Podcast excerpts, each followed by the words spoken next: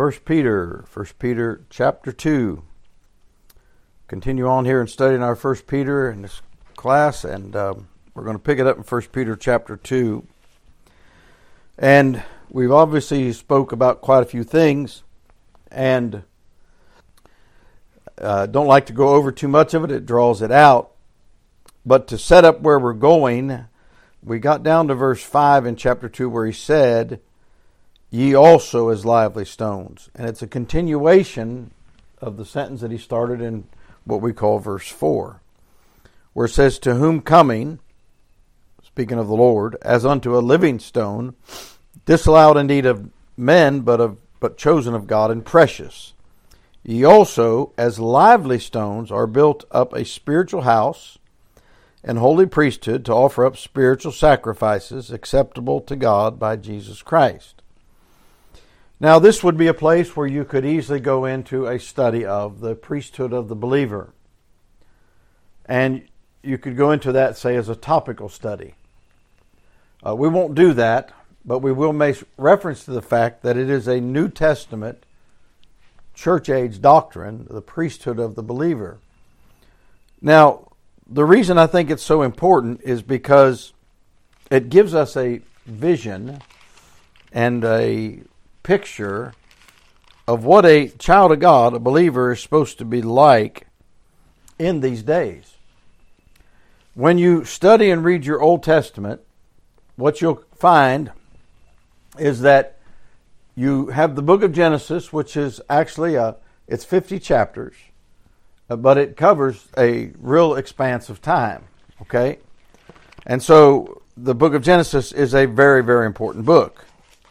Um, when you begin to think about the book of Genesis and you realize that it, you know, how much time it covers, then you realize of the 39 books of the Old Testament, it is quite significant.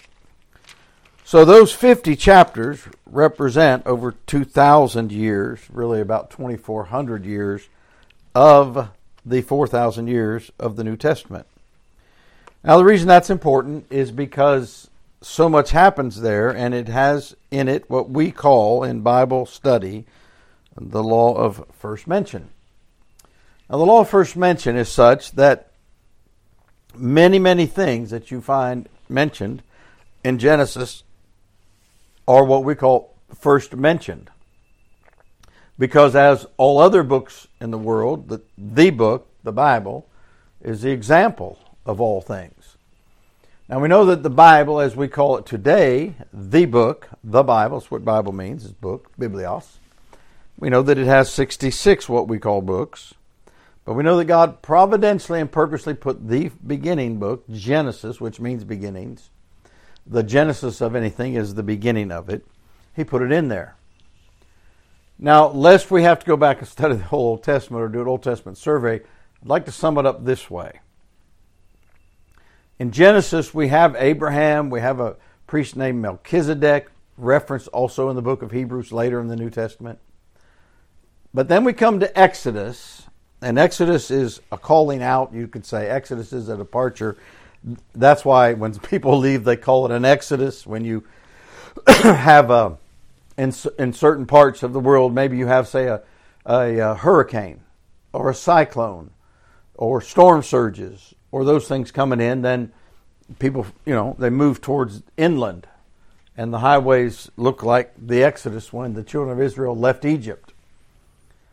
In that book of Exodus, and in Exodus, Leviticus, Numbers, and Deuteronomy, you have the law as given under Moses, and you have the establishment of a priesthood. Now, priesthood is to be studied and understood in light of the Bible and not of your experience of religion. When you take any kind of religion that has majored on priest and priesthood, okay, anything outside of what God set up, you want to set that aside and go get out the Bible and learn what it means. For example, if someone came to your bedside and wanted to give you last rites and absolution, they don't have that power. But there are churches that claim that power. The Roman Catholic Church claims that power. and you have a variety of priesthoods you take across Europe and uh, Eastern Europe.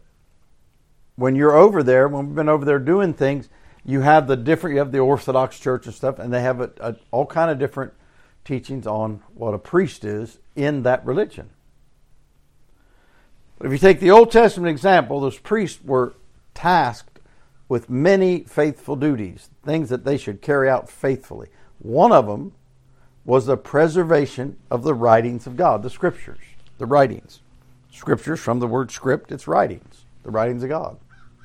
We know that most of the writings were dictated, you might say, as in holy man of God spake as they were moved by the Holy Ghost, and someone would write it down for years and years, and to this day, it's one of the most effective ways of writing a letter.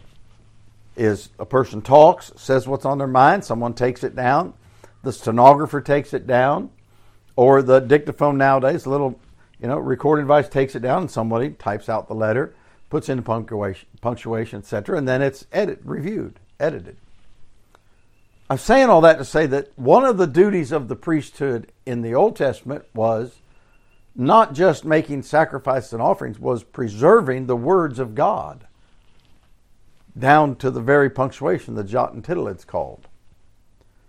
So you come over to the New Testament, and when the Lord Jesus Christ died on the cross, it rent the veil of temple, it re- revealed the hypocrisy that had been going on uh, during the 400 silent years and after the 400 silent years, and it did away with the priesthood because he became our great high priest. Now, then what is the priesthood of the believer?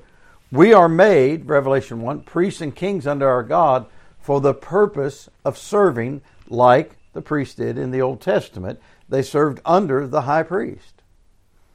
Some of them, their duty when there was a tabernacle for all those years was to pack it up and carry it and assemble it each time they moved exactly how it's supposed to be.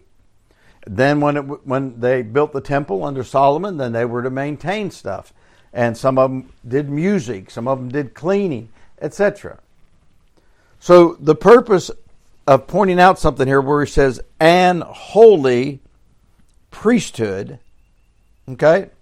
And if you're going to write a couple verses down, write down Exodus, uh, Exodus and chapter, man, I, I think it's 19. Let me think a minute. Exodus 19, yeah, yep. And Revelation 1. And you'll be able to tie the Old Testament over to the New Testament about being priest.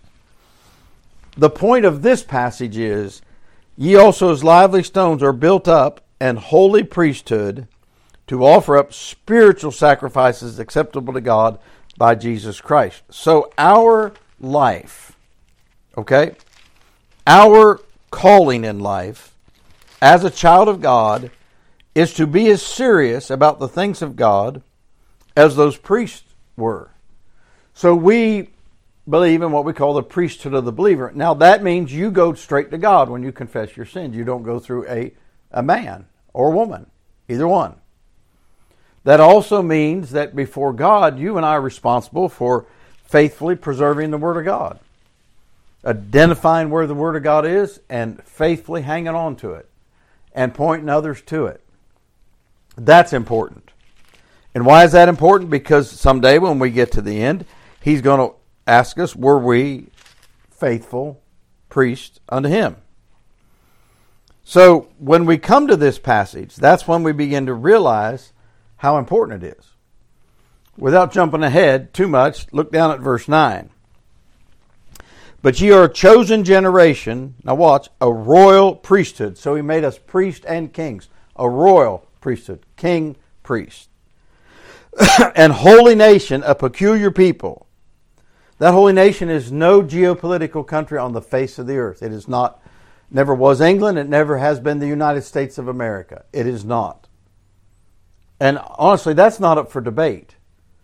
Because there's not one verse in the entire Bible that has a geopolitical nation or group of people entitled to claim those promises. None of the promises to Israel are for any earthly, visible, physical nation but Israel. The spiritual promises to Israel, to us as New Testament believers, are that they're spiritual. But there is no holy nation that's geopolitical nation on the face of the earth. This is talking about believers. Now, I know that may seem like a small thing, but it's really very important. It's quite important. Because what you visualize and think and imagine is what moves you, directs you, basically dictates your actions and thoughts and responses. You, as a child of God, myself as a child of God, he said, verse 5, you're, also, as lively stones, are built up a spiritual house. So the picture is God puts you in the body at large, but he puts you, as he says in 2 Corinthians 12, members in particular in a body of believers. And then what he says, and holy priesthood to offer up spiritual sacrifices acceptable to God by Jesus Christ. so our life is not about sacrificing as in trying to gain merit. We are offering up spiritual sacrifices by our Savior, the Lord Jesus Christ. We're serving under Him. And if you begin to view who you are as a believer that way, it should not give you the big head or the puffed out chest.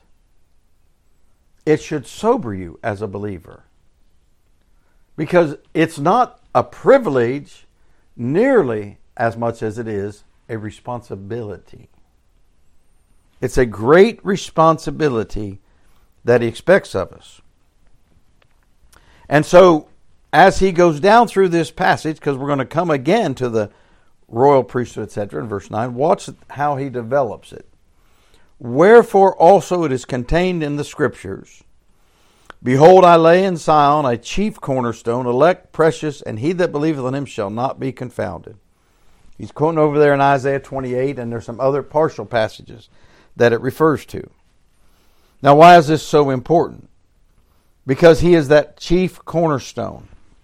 Now, when we begin to think about this, and we talked about it last week about a building, a foundation, how that, that cornerstone gives direction, it gives limits, it gives the quality of it, it gives the integrity of it to the entire building so it is with the doctrine of the Lord Jesus Christ and the manner in which you, you treat the teachings of the Lord Jesus Christ. Now, in uh, Matthew 21, 41, and 42, I'm gonna, if you want to make those notes, okay? They say unto him, He will miserably destroy those wicked men. Well, why would they do that? He just gave them a parable. See, they answered him and they said, now, if, if somebody lent out this vineyard, okay, and he starts all the way up in verse 28. And he told him, Go work in the vineyard. And the one son said, I won't. But then he repented and did. The other son, Oh, yes, I will. But he didn't. Okay? Then he gives him another parable, and starting in verse 33 about a certain householder which planted a vineyard, hedged it around about, digged a wine press, verse 33, built a tower, let it out to husband. In other words, he put them in charge of it and went to far country. And then he came back. Well, when the time, the first thing he did was he sent his servants, verse 34. And they took his servants, verse 35, beat one, killed another, stoned another. He sent other servants, and they did likewise. Last of all, he sent unto them his son, verse 37 of Matthew 21, saying, they will reverence my son. But when the husbandmen saw the son, they said among themselves, This is the heir. Come, let us kill him, and let us seize on his inheritance. And they caught him and cast him out of the vineyard and slew him. When the Lord therefore the vineyard cometh, what will he do unto those husbandmen? And they say, verse 41, He will miserably destroy those wicked men, will let out his vineyard unto other husbandmen, which shall render him the fruits in their seasons. They are condemning themselves as a nation. Watch, verse 42. Jesus saith to them, Did ye never read? The stone which the builders rejected, the same is become the head of the cornerstone. This is the Lord's doing, is marvelous in our eyes. Again, quoting Psalm 118 there. Therefore I say unto you, the kingdom of God shall be taken from you, given to a nation bringing forth fruits thereof. And then he makes a statement here that's a great statement when it comes to personal work, when it comes to finding the Lord in salvation, and when it comes to understanding God's working and people's responses to it. Verse 44 Whosoever shall fall on this stone shall be broken, but on whomsoever it shall fall, it will grind him to powder. You see, everything depends on which side of the Lord you put yourself. If you come unto him as the chief cornerstone and fall on him and ask for, you know, mercy and grace and repentance, you'll be blessed. Okay? Now you'll be broken in the right sense. Your will will be broken, your heart and mind are broken, and then what does he do? He heals you up and he directs your life. If you will let God break you, and you will break yourself, as in humble yourself under the mighty hand of God, the relationship starts and it continues. But if you wait till it's time for the stone to fall on you, you're grinding powder. When the chief priests and Pharisees heard, heard these parables, they perceived that he spake of them. And so did they fall on him and be broken? Verse 46. But when they sought to lay hands on him, they feared the multitude because they took him for a prophet. They wouldn't fall upon him. Now, why is that important? Back in uh, 1 Peter 2, verse 6. Wherefore also it is contained in the Scripture Behold, I lay in Sion a chief cornerstone, elect, precious, and he that believeth on him shall not be confounded. Two words in the passage elect and precious. Now, it's my firm belief that in the same manner in which most things that that people attempt to counterfeit, in the same manner in which they deal with them, is the same manner in which you should deal with doctrine. For example, ultra or hyper Calvinism is not a valid doctrine, it's a heresy. I have very little sympathy today for those who try to hedge it a little bit and say, well, I can see their point. I see no, there is no point that's right in teaching that God has predestined or elected anybody ahead of time individually to go to hell or to heaven. There's not one verse in the Bible that teaches that. Not one out of 33,000. I can guarantee that. You say, well, would you debate somebody? The only thing I would ever do is ask them if they're going to believe the verses as they are written, not as they want to define them. Just take the word elect. All you got to do is take an English dictionary, Webster's 1828 dictionary, and use it. I know how to look up the Greek. I've had Greek language. I even tutored it and taught it. I've had Hebrew and tutored it. But I can tell you, all of that knowledge has led me to a deeper belief that if I'll let the English language speak as God gave it, not as others have.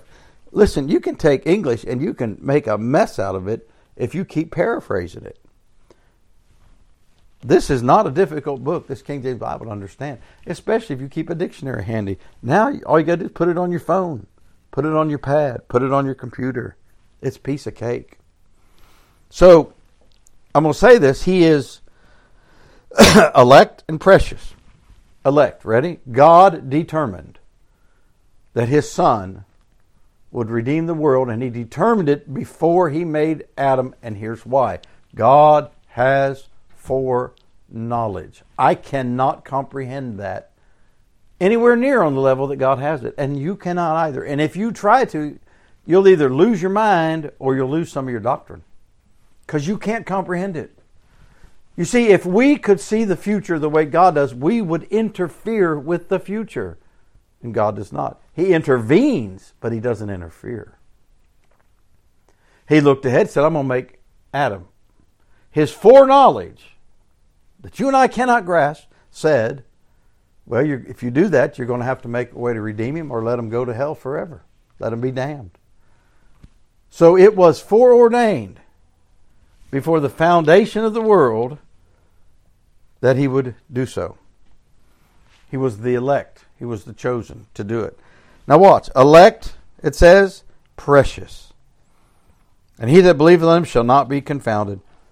I know this in spite of all the learning I've been exposed to, in spite of all the study that I've done, hundreds and thousands of hours, I come out right where I went in as far as, as far as my faith on the cornerstone, the Lord Jesus Christ, and my faith in what he preached. If my Lord preached, whosoever will may come, then that is the doctrine. Never let yourself take an obscure passage of Scripture and try to apply it to a clear passage of Scripture, but rather do the opposite.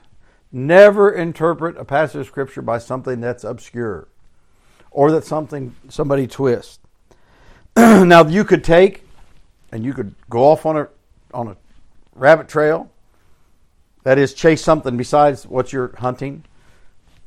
The idea was in when they would hunt raccoons and stuff at night, they wanted a dog that would stay on the trail and not go after a rabbit trail. That's why we call them rabbit trails in preaching and teaching and talking. So he said he's precious. How precious is he? Well, we should preach about precious. We should talk about precious. We should make him precious. Precious carries uh, so many, so many things. It carries value, rarity, power. The number of synonyms for precious are many. Not one of those synonyms can define precious by itself. That's why that word precious is in here. Unto you, therefore, which believe, he is what? Again, what? Precious. Watch. But unto them which be disobedient, the stone which the builders disallowed, the same is made the head of the corner. So he's not just the cornerstone, he's the headstone. He's the beginning, Alpha, and the end, Omega. He's both. Alpha is the first letter of the Greek alphabet, Omega is the last. He's the Alpha and the Omega. And so when we come to the Lord Jesus Christ, these quotes are abundant. When you look at Simon Peter's preaching in Acts 2 and Acts 4, these Old Testament quotes are abundant. He says, comma, in verse 7, and a stone of stumbling and a rock of offense, even to them which stumble at the word, being disobedient, whereunto also they were appointed. So now someone says, aha, they were appointed. Hang on, hang on, hang on. The appointed isn't that God looked at any one individual and said, You will stumble. No. What he said was this, and it's so clear. If you get this, I can promise you, I, I don't make claims hardly about anything. Because I, I don't know how sincere you are. I don't know how smart you are biblically, as in willing to take what the Bible says, not scholastically, okay? I don't know. But I know this.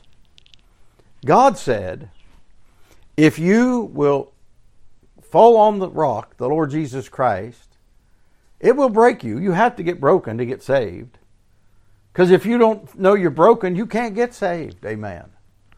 And it doesn't matter if you have a hundred million dollars in the bank, you're broken without Jesus Christ.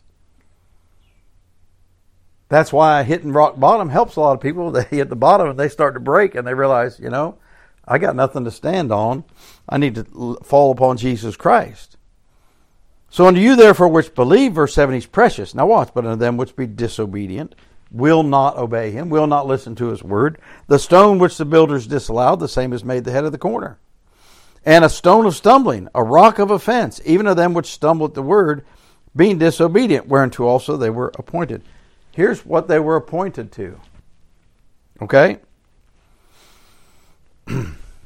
if you will not trust the Lord Jesus Christ, you will find darkness. If you will not trust the Lord Jesus Christ, fall upon Him, you will walk in darkness. You will end up in darkness. It will grind you to powder that we looked at Matthew chapter 21. So when you come across these passages, if you will take that passage, whereunto also they were appointed, someone says, Oh, you see right there? It's so simple. Here's the simplicity of it Whosoever will may come. Whosoever will not, it will grind him to powder. It will bring darkness. It will bring departure from God Almighty at the judgment. It's really simple. Whosoever will. It is the statement entirely cover to cover.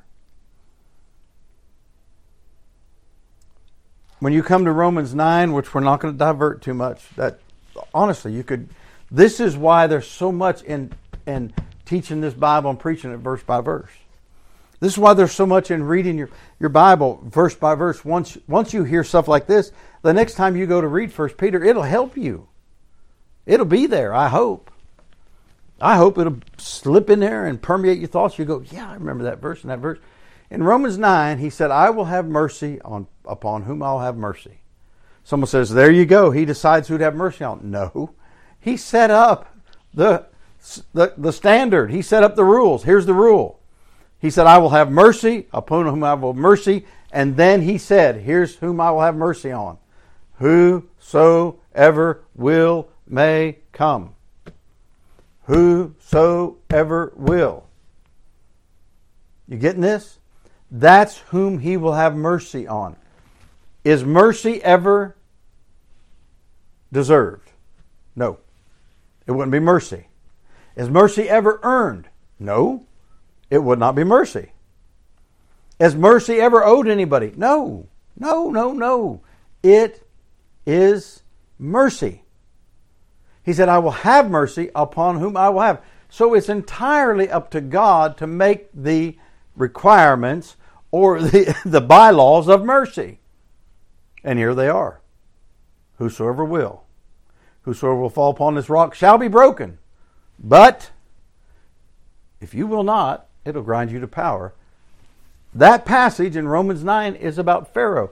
Someone says, He he made Pharaoh reject God. No. You know what he did? It's really simple. he looked at Pharaoh and said, Okay, Pharaoh, here's your chance. Boom. Here's your chance. Boom. Here's your chance. Boom. All those plagues. At every point, Pharaoh fudged and, and did a little two step here and a little lying there and a little backsliding there.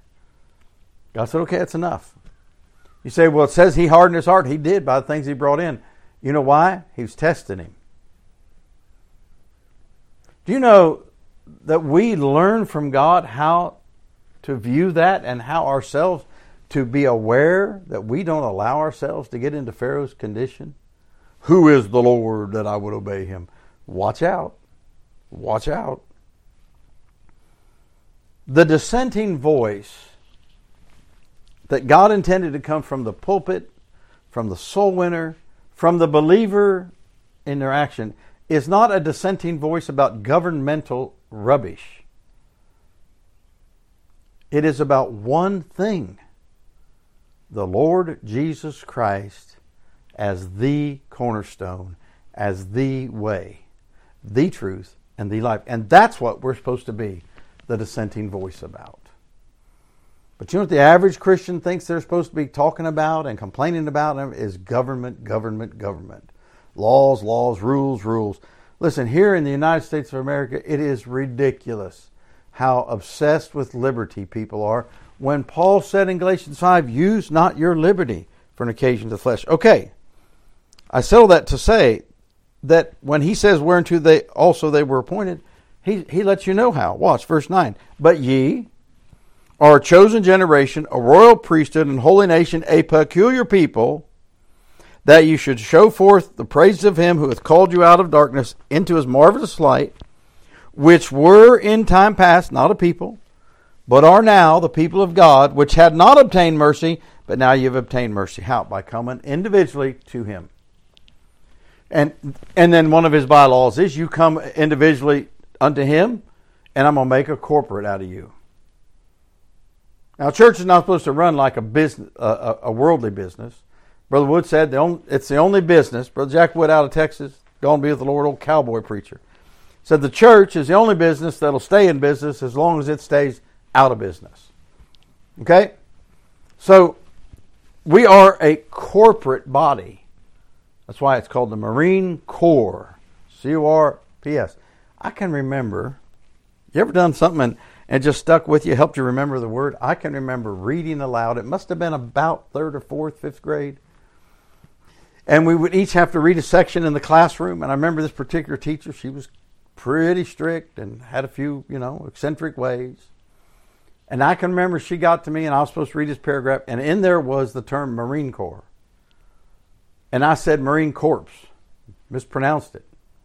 And I'm telling you, she just railed on me in front of that class and stuff. You said that was horrible. No, it was good. I've never forgot that word since then. and I and I learned that day. And that's probably why I have such an affinity for the Marine Corps because she explained to me what a corps was. A corporation, watch, a, a chosen generation. Chosen how? You choose Christ, you're in. Everybody who chooses Christ gets in. God made the bylaws. A royal priesthood. We are made kings and priests under our God, Revelation 1 6. And holy nation. There's no geopolitical nation on the the word nation is people. That's why in your passport it says nationality. Your nationality. Okay? It's people. The word nation is people. That's why he talks about tongues and nations. It's really simple in English. Really simple.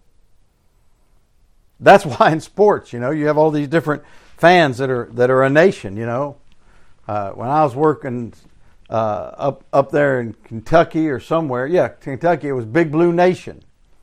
Then there was somewhere in, in Texas was the Orange Nation, just whatever nation, people. Now watch. He said, a holy nation, now a peculiar people. Now we're not supposed to be weird for the sake of weird. And you don't have to dress like some extreme religious group, but I'm going to tell you what. If you look just like the world and somebody couldn't tell you different from the world the way you dress, you're trying to blend in too much. Okay? Didn't say stand out for the purpose, of, but we ought to be peculiar. And so we are, in God's eyes, supposed to be that way. in verse uh, 9 there, that ye should show forth the praises of him who hath called you out of darkness into his marvelous light. You know God calls everybody out of darkness into light? It's just a matter of whether you'll go. See, unless you want to read this with this predestined, predetermined, unconditional election, I told a fellow the other day he's preaching on salvation come this come week, and I said, "Man, one of your points ought to be the unlimited atonement, because one of the L in tulip for a Calvinist is limited atonement. There's no limited atonement. Your Bible says he already died for the sins of the world. The world's sins are paid, and the only thing that's going to send any person into eternity under judgment to live in eternity without God is that they would reject the full payment already made.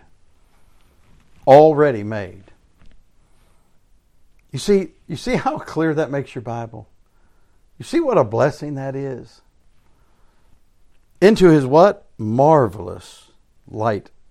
Now you could, and rightly so perhaps, if we're going to preach, for example, a passage, you could preach a message on being a royal priesthood.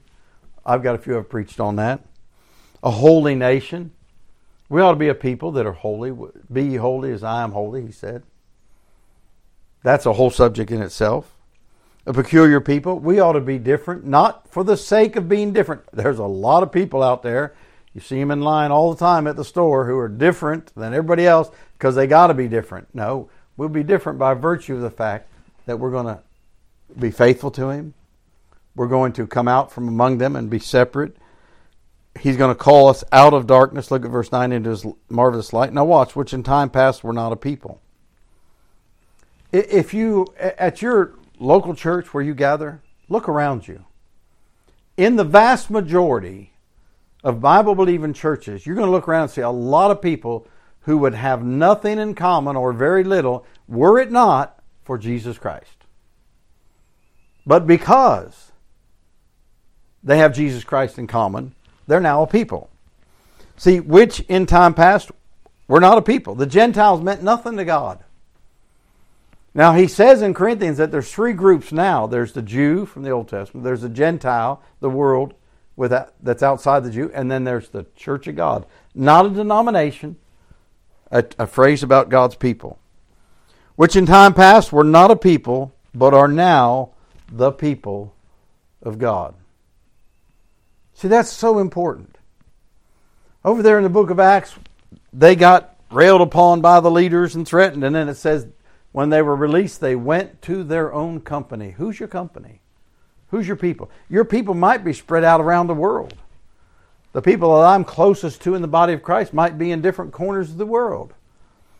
But there are people. But are now the people of God, which had not obtained mercy, but now have obtained mercy. And we'll uh, tie it together here and come back to verse 10, which is subject all itself. Now, in so doing, let's remember something. Picture this, and we'll tie it together. Take a couple minutes, is all. In the Old Testament, you find God, He makes Adam, makes Eve. They get cast out of the garden because sin entered the world, death by sin, and He's protecting them from eating of the tree of life so they will not become an eternal monstrosity. And then Cain and Abel come along, and then Noah comes along. They get off the ark, and this comes along, get through the Tower of Babel, and then Genesis 12, this character named Abram, who ends up being named Abraham, shows up. And God begins to promise and to work in such a way that He's going to call the people, an earthly people, out through Abraham. And we know it went Abraham, and it went Isaac, and it went Jacob, and Jacob had 12 sons. And then we know that it came along, and uh, after Jacob dies, and they're down in Egypt, and they, they get on the wrong side of the Egyptians. The Egyptians become scared of them, and they start oppressing them. And God says, Okay, I'm going to call them out of Egypt. Egypt's the type of the world. He calls them out, and He leads them out. The term Israel is not a term it, that was meant to indicate a geopolitical nation. Israel's the name of a man, Jacob. God changed, changed his name from Jacob to Israel, a prince with God. I believe one of the great mistakes believers make, sometimes it's made from the pulpit, is to confuse the geopolitical nation with who God calls Israel. Unless your mind go off on track or you start listening to some kind of rubbish out there, you know, like on YouTube and all that rubbish. We are not talking about the church ever replacing Israel or inheriting their promises, none of that. And it was a good thing, 1948, when Israel, as a geopolitical nation, got their identity. That to me has nothing to do with actually being in the promised land. Now, it may have set it up, and God may be working, but let us remember one thing that between Israel as a spiritual nation and God, there is a rift because they rejected their Messiah. And so God has dealt with them. We're not to do this. We're not to be against them. They are, they are enemies for the gospel's sake, Paul said in Romans, but not to us as people. That's between them and God. Their problem is not because they are God's chosen people and the world hates them for it. Their problem is they crossed the Lord and rejected the Messiah. That is not anti Semitic, dear friend, at all. It's pro Semitic. Because what is has going to have to happen is not the rest of the world acknowledge them as a geopolitical nation, but for them to acknowledge the Lord as their Messiah and get on the right side of Him. And it's going to get a lot worse before it gets better for that to happen. So if you want to keep, your head clear when it comes to news, if you want to keep your head clear when it comes to viewing current events, set aside all that geopolitical stuff and stop looking for all the stuff that's going to happen because so many of the things that God said about Israel being blessed and receiving Him happens well into this whole judgment period. And we know there's a pre tribulation catching away of the body of Christ of believers. That does not mean that there will not be great trouble before then. If you will read your history, what happened in 1000 AD, what happened in 1400 AD, what happened during the Crusades. Those things are much worse than anything that's happening in any of our lives today. So it can get really crazy and really bad and has nothing to do yet with the second advent. Here's how you know it's counting down. If you want to know this before I close, here's how you know it's counting down. Take your watch and look at the second hand. And the second hand is moving forward. Tick, tick, tick, tick, tick, tick. Take one of the little sand egg timers, you know, hourglass, tip it over and watch the sand. Here's how you know it's getting closer and closer is time is running down. But you don't have any idea if it's going fast or slow or medium because so you've got to quit using current events to evaluate where we're at. I could take current events and I could have you just in a tizzy, one, either direction, just by manipulating the current events that you can find a quote. But it's not about that. It's about the fact that when they, as a people, begin to come back, they are his chosen people. But he said, Now are the people of God. Now are the people of God. Verse 9, a chosen generation. Based upon what? Upon receiving Jesus Christ. It is our, our responsibility to behave as kings and priests unto our God in this life. To behave as those who are going to inherit eternal promises. To behave as a peculiar people. To behave as those who have marvelous light. We had not obtained mercy, but now have obtained mercy. And that's where we should be standing and living and walking. Father, take these thoughts and use them, we pray. We ask it in Jesus' name. Amen.